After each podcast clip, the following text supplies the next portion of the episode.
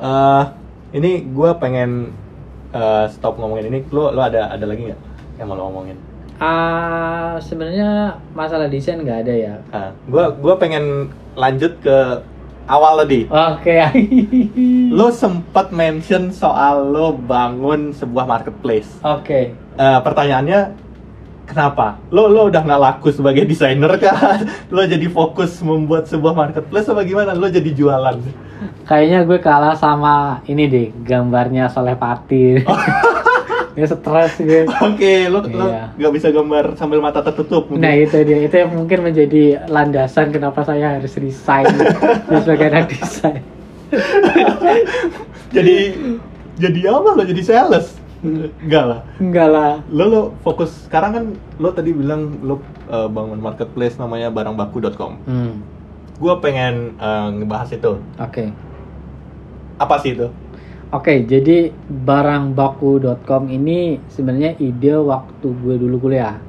Oke, Sebenarnya ada tim gue waktu itu barang-barang gue bukan yang utama. oke, Jadi ini nggak ada kaitannya tentang barang baku. Tapi waktu Oke. itu waktu kuliah kita punya tim ngajin ke modal Ventura. oke. Kayak bikin bisnis gitu. Ah, ah, inkubasi bisnis Inkubis- itulah. inkubasi bisnis kita lolos tapi kita nggak dapetin mentor yang katakanlah uh, Sesuai apa yang lo mau. ya sesuai yang apa kita mau. Kita tetap dilolosin. Tapi ternyata yang mendapatkan privilege lebih itu yang kayak bisnisnya ya bisa dilihat secara langsung. Contoh, ambil contoh cuci helm. Oke, justru malah yang diambil bisnis-bisnis yang mungkin bisa menghasilkan uh, uang dalam waktu cepat. cepat. iya dan ada bentuk nyatanya dan tidak memiliki uh, kapasitas yang terlalu besar gitu Oke, sedangkan ide lo kalau bisa dibilang sesuatu ide yang mungkin kalau mau dibangun butuh beberapa tahun kan? butuh beberapa tahun dan mungkin mungkin perkira uh, uh, pemikiran mereka ini budgetnya tidak bisa dikerjakan oleh anak seperti anda Oke. Uh, sistem anda belum kuat manajemen anda belum kuat jadi nggak bisa kita kasih akses lebih jadi tetap kita kasih mungkin uh, ilmu pengetahuannya aja tentang Oke. membuat startup itu kayak Ah. gimana gitu Akhirnya setelah lo ikut uh, inkubasi bisnis itu Ah, dan lo mendapatkan mentor yang kata lo tidak sesuai keinginan lo, lo lo akhirnya di disingkirkan atau gimana? Ah, gue kabur sih situnya. Gak disingkirkan ya. Mereka baik, maksudnya mereka orang-orang baik mau ngasih memberikan pengajaran gitu. Iya. Cuman karena kondisinya waktu itu ada kuliah juga tabrakan sama kuliah dan yang lainnya Oke. akhirnya ya udah gue pending aja deh yang ini ide bisnis ini. Karena karena lo lihat eh, nggak ada dukungan secara penuh apa gimana dari? Eh, karena gue udah nebak ini kalau dikerjakan pada waktu itu butuh effort dan biaya yang banyak. Ya. Sedangkan dari sisi gue belum siap. Oke, dari justru dari tim lo sendiri yang ngerasa belum siap. Iya, justru mungkin tim kita indiv karena egonya masih itu waktu gede ya, siap-siap aja. Tapi kan mereka melihat ya ini butuh apa pendalaman yang lebih untuk Hmm. mengatur gitu. Nah kemudian hubungannya dengan barang baku yang marketplace sekarang dibuat, ini dua bisnis yang berbeda. Nah, Jadi justru ini dari ide lo awal yang tadi inkubasi bisnis sama apa yang udah lo buat sekarang yang barang baku itu dua hal yang berbeda. dua hal yang berbeda. Tapi uh, model bisnisnya, kalau yang model bisnis dulu itu lebih sifatnya B2B. Oke. lebih sifat B2B kita langsung target salah satu mungkin misalnya hotel atau apa kita salurkan langsung Tapi lo tetap eh, konsepnya nyediain barang-barang mentah kayak kayak barang baku sekarang, tapi lebih ke B2B gitu. I, kayaknya waktu itu barangnya ah, limit di limit Eh, dari sisi mana itu? Ah, misalnya di limitnya itu waktu itu barangnya cuma kopi kain ah ya cuman gitu itu aja Oke, nggak luas. nggak luas Oke. waktu itu jadi kayak kita melihat uh, banyak mulai tumbuh-tumbuh apa coffee shop segala macam Mhm. terus kita pingin nyediain sebuah ma- uh, aplikasi yang ma- coffee shop ini bisa ngolah biji kopi langsung dari masyarakat kayak gitu dari berbagai daerah Oke. Sedangkan eh, yang sekarang apa yang lo buat di barang baku itu lebih ke B2C berarti. B2B to B2C B2B and 2C. iya Oke, berarti lo tetap eh, ngelayanin B2B tapi eh, ada B2C-nya juga. ada gitu. B2C-nya juga Oke, kenapa? Kenapa lo malah ngubah konsep awal lo itu ke B2C? Ada Ah. B2C-nya maksudnya? Oke, jadi basicnya ini kan gue ngeliat ini mungkin sudah terlalu siang kali ya kita ngomongnya ya. Nah, Marketplace di Indonesia kan udah terlalu banyak. udah banyak. Tapi ada ini mungkin agak ego dikit ya. Gue melihat Indonesia itu punya produk banyak banget, Oke. punya penghasil banyak banget. Tapi kok masih sering dicekokin dari produk luar. Oke. ambil contoh uh, uh, kita mungkin kita bukan masalah teknologi gitu ya kita ambil produk uh, ini aja dia produk makanan misalnya kayak bawang gitu di Indonesia sebenarnya bisa di, dibuat maksudnya para petani kita lumayan lumayan juga kan untuk bikin bawang tapi kok kenapa kita selalu kekurangan Oke. Kayak gitu kenapa produk yang uh, di lokal kita itu distribusinya lebih lamban ketimbang produk yang dari luar Oke, ya. Kenapa produk import lebih banyak di pasaran daripada produk-produk eh, petani-petani kita ya? iya. Nah itu jadi landasannya dulu da- dari itu landasannya kenapa produk lokal itu distribusinya pelan ketimbang produk yang dari luar.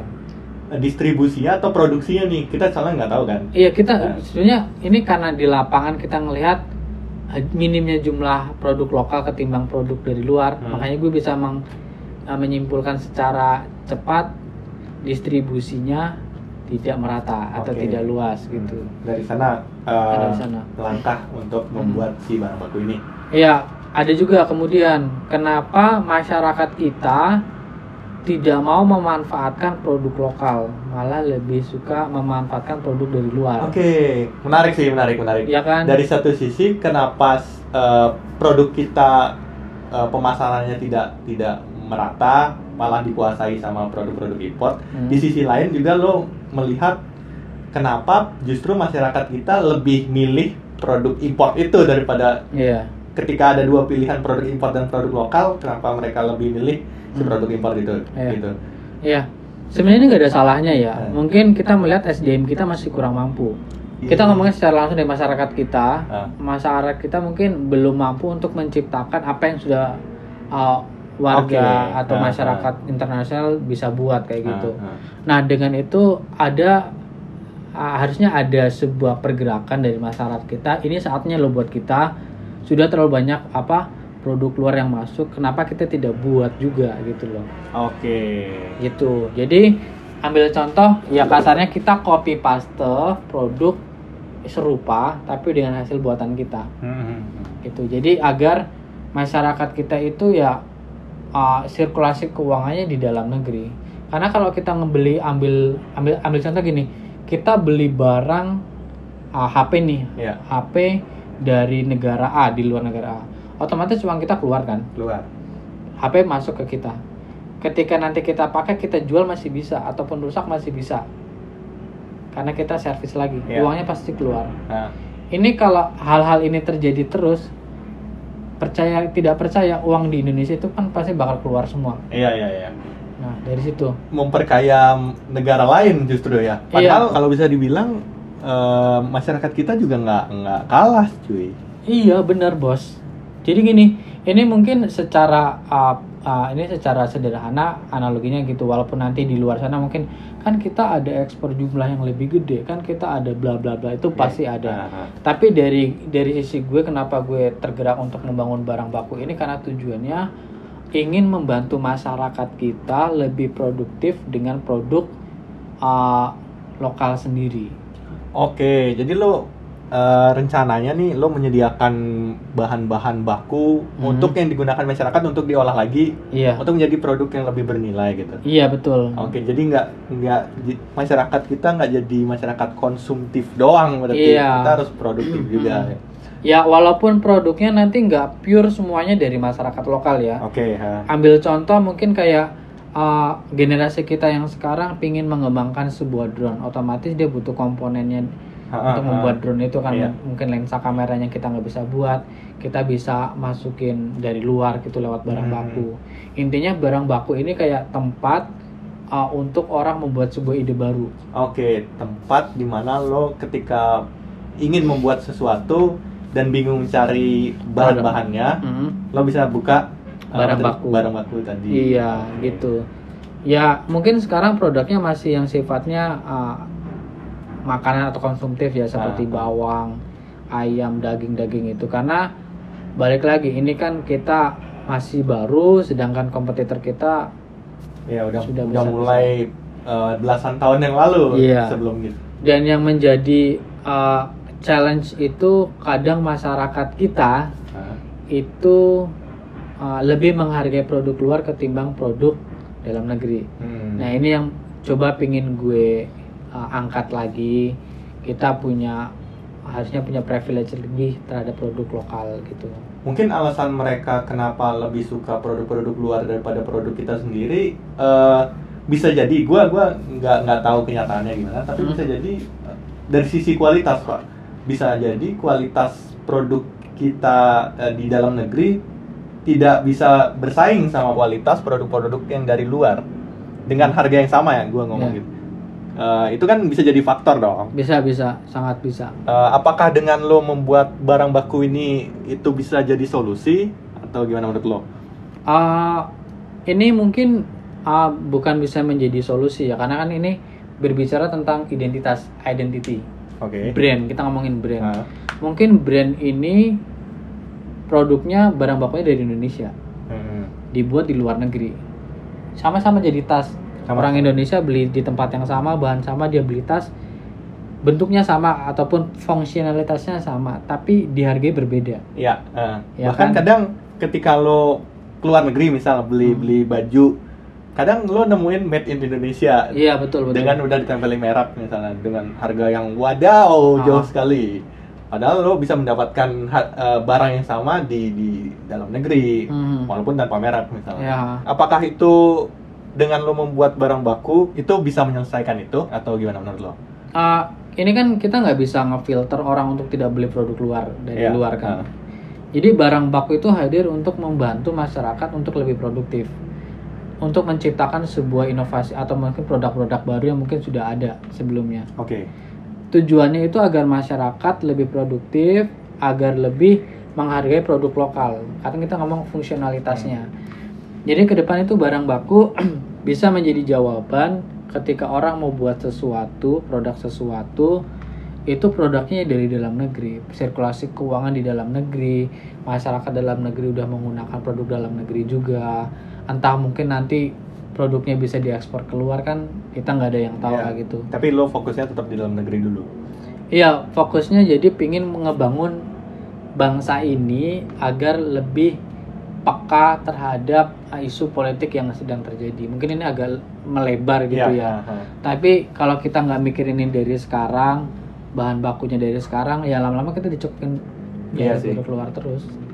Bahkan kadang yang gua tahu memang ada keterbatasan eh, ketika misalnya warga Indonesia pengen membuat something, Hmm. dia keterbatasan nyari barangnya kadang kan. Iya betul. Mungkin lo bisa masuk untuk menutup celah itu mungkin.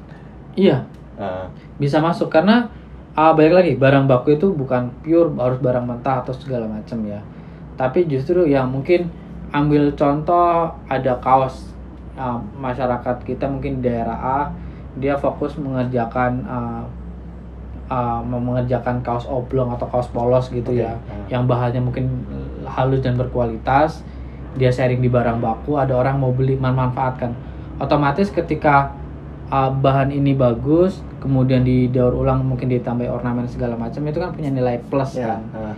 jadi rebranding lagi gitu nah mungkin ini kan bisa menjadi persaingan buat produk-produk yang udah masuk Iya. gitu loh jadi yang mau ditekanin di sini kita itu butuh explore gitu loh But, kita itu Hmm. butuh kesalahan yang banyak dengan produk yang ada di dalam negeri sehingga akhirnya nanti ketika kita banyak explore kita banyak menciptakan orang kan pasti Ya, akan mulai Pasti. timbul oke dulu lo buat ah, ini kayak gini gagal sekarang mulai baik mulai baik dan itu yang jadi dilirik gitu. Oke. karena jujur masyarakat kita itu minim untuk explore Ya. that's Mungkin it mungkin lebih ke takut untuk memulai, Pak. Iya Mungkin entah dia entah takut ya atau mereka kesusahan untuk mencari eh, bahan bakunya mungkin Hmm. atau di daerahnya barang baku yang mereka yang dia mau itu mahal. mahal ah. Mungkin di sini dengan adanya barang baku menurut menurut gua pribadi melihat apa yang udah lo kerjakan ini Hmm. bisa jadi apa ya eh, jalan keluar lah untuk mereka mereka itu Iya, ya semoga bisa jadi jalan keluar ya. Karena balik lagi eh, tujuannya barang baku itu bisa menjadi media platform buat masyarakat Indonesia khususnya untuk lebih produktif.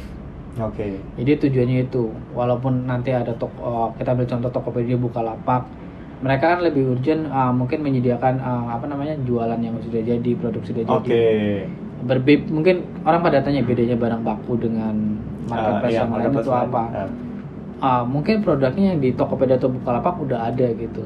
Tapi di barang baku itu justru lebih pure ingin mengajak vendor-vendor lokal itu masuk ke dalam gabung bersama barang baku, memasarkan produk mereka secara luas melalui barang baku agar mungkin ada sirkulasi di dalamnya gitu Oke. dari masyarakat-masyarakat Ah. kita. Hasilnya pun nanti bisa dijualkan lagi di barang baku oke ambil contoh uh, mitra kita yang udah masuk sekarang kan ada Hah? kopi itu ada kopi dia banyak sekali ya ada mungkin nanti mitra kita yang dari luar kota dia pingin beli kopi itu dia olah lagi jadi bubuk dijual lagi di barang juga oke boleh. menarik sih jadi kan yang di saya yang uh, gue pikirin di sini itu perputaran ekonomi di dalam negeri itu menggunakan produk dalam negeri sendiri bukan ya pure mentah-mentah kita ngambil dari luar Ya ya. Dengan adanya yang lo buat, gue malah jadi mikir eh, lo tuh bisa sebagai gimana ya? Sebagai benchmark ketika orang-orang tuh mencari bahan baku. Iya. Benchmark harga ya maksud gue. Hmm.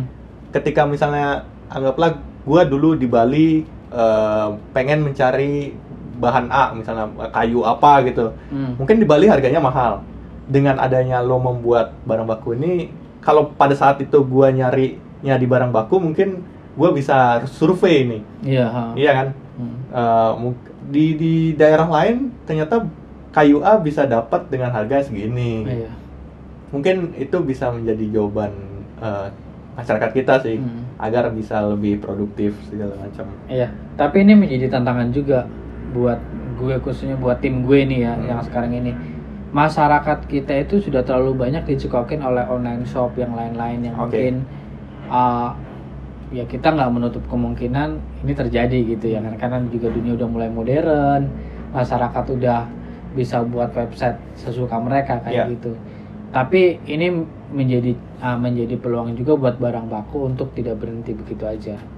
Karena balik lagi barang baku itu di developing uh, hanya dengan tim kecil tapi kita menjamin uh, kita bisa cycle ke depan. Maksudnya kita bisa uh, bertahan uh, untuk secara sistemnya ya Hmm. berbeda dengan sistem yang disediakan oleh online shop online shop pada umumnya Oke, jadi poin yang pengen lo tekankan di sini bahwa barang baku ini dikerjakan eh, bisa dibilang proper lah proper ya Nah, mungkin untuk ngomongin sebuah marketplace itu dari sisi sekarang pembayaran bisa apa aja sih? oke jadi gue promosi dikit ya Eh, ya, monggo monggo. Jadi gua, ba- gua soalnya menarik banget nih pembicaraan soal barang baku nih. Gimana? Jadi barang baku itu dikerjakan oleh tiga orang saja Oke. tiga orang awalnya jadi Sekarang sekarang udah udah berapa orang? udah ada berapa 8 ya Lal? 8. Oke. 8 orang jadi tiga orang ini dari tim gue ya kita kolaborasi sama-sama Oke. mereka punya knowledge yang lebih kita saling tukar pikiran segala macam akhirnya bisa bikin barang baku ini Oke. gitu Sekarang eh, balik lagi yang ke pembayaran tadi kan lo bilang eh, barang baku ini nggak kayak eh, online shop online shop yang lain yang yang udah menjamur lah Aha. macam yang bahkan gua nggak tahu itu scam atau enggak Mhm. pembayarannya bisa apa aja itu itu trusted nggak sih barang baku ini Nah ini sebenarnya kalau kita omongin trusted atau enggak, gue jamin trusted. oke Kenapa? Mhm. Karena media pembayaran yang kita pakai itu dipakai juga di berbagai marketplace yang gede sekarang. oke Iya. oke jadi eh, dari sisi pembayaran lo bisa menjamin ini Bisa menjamin. dan kemudian kita juga udah berbadan hukum juga Oke. karena kita mikir bikin marketplace itu kalau yang mau serius ya sekalian aja diseriusin gitu Oke, jadi lu udah udah terdaftar nih di di sudah terdaftar perusahaan kita udah terdaftar juga namanya perlu disebutin nggak? Nggak usah dulu lah. Nah pokoknya intinya barang baku dikerjain sama perusahaan kita dapat pemodalan juga. Oke. mungkin lingkupnya sekarang masih wilayah Jakarta tapi produk kita itu sudah dikirim atau udah ada transaksi Jawa Bali. Oke, di Bali juga ada. di, di Bali juga ada. Cuman ya sekarang eh balik lagi kita minim untuk memarketingkan produk barang baku Oke, eh, kalau boleh tahu barang baku ini baru lahir, baru eh, launching tuh kapan sih? akhir Mei kalau nggak salah Oh baru ya? Baru dua bulanan. Dua Iya bulan. dua bulanan tapi udah ada transaksi per bulan ini atau hari ini tuh udah lebih dari 800 kunjungan Oke, kunjungan untuk ke website barang baku ini. ya ke website terus ada 22 vendor yang masuk Oh udah banyak ya? Iya berbagai variety program tapi memang ada beberapa dari mereka yang belum upload produknya Oke, balik lagi karena mungkin ini masih baru mereka belum trusted itu nggak masalah oke ya. Wajar sih wajar. Hmm. Bahkan eh, karena saking menjamurnya online shop yang gua temuin di internet ini, gua sampai susah untuk membedakan apakah online shop ini eh, resmi Atau atau tidak. atau scam. iya Karena saking banyaknya pak. nah itu dia ini menjadi tantangan ter, apa tantangan lain buat uh, kita ya gitu ya. Khususnya untuk meyakinkan vendor agar tetap stay di barang baku sama customer juga gitu. Karena mereka pasti kan bakal membandingkan dengan uh, yang sudah ada yang udah gede-gede udah ada. Ini jadi bakal jadi tantangan gitu. Gua pengen balik lagi ke ini kan sebenarnya gua ngobrol sama lo, gua pengen ngomongin desain ya. Mhm. Tapi sekarang lo malah fokus di eh, membuat sebuah marketplace, membuat sebuah perusahaan. Apakah ada ilmu-ilmu dari desain yang lo dapatkan dari kampus ini yang lo lo pegang teguh sampai sekarang yang bermanfaat eh, pada saat lo membuat eh, marketplace ini? ada Apa itu? identity Identity. ya identity Oke. identitas Eh, apa itu?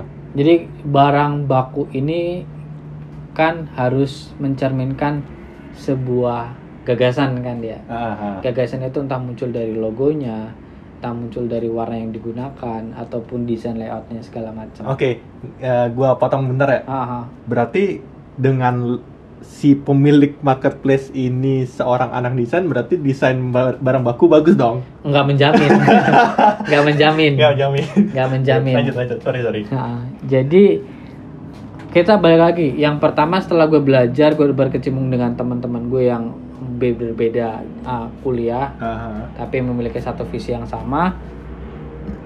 Ya intinya fungsionalitasnya dulu. Oke. Kita ngomongin fungsional fungsionalitasnya dulu.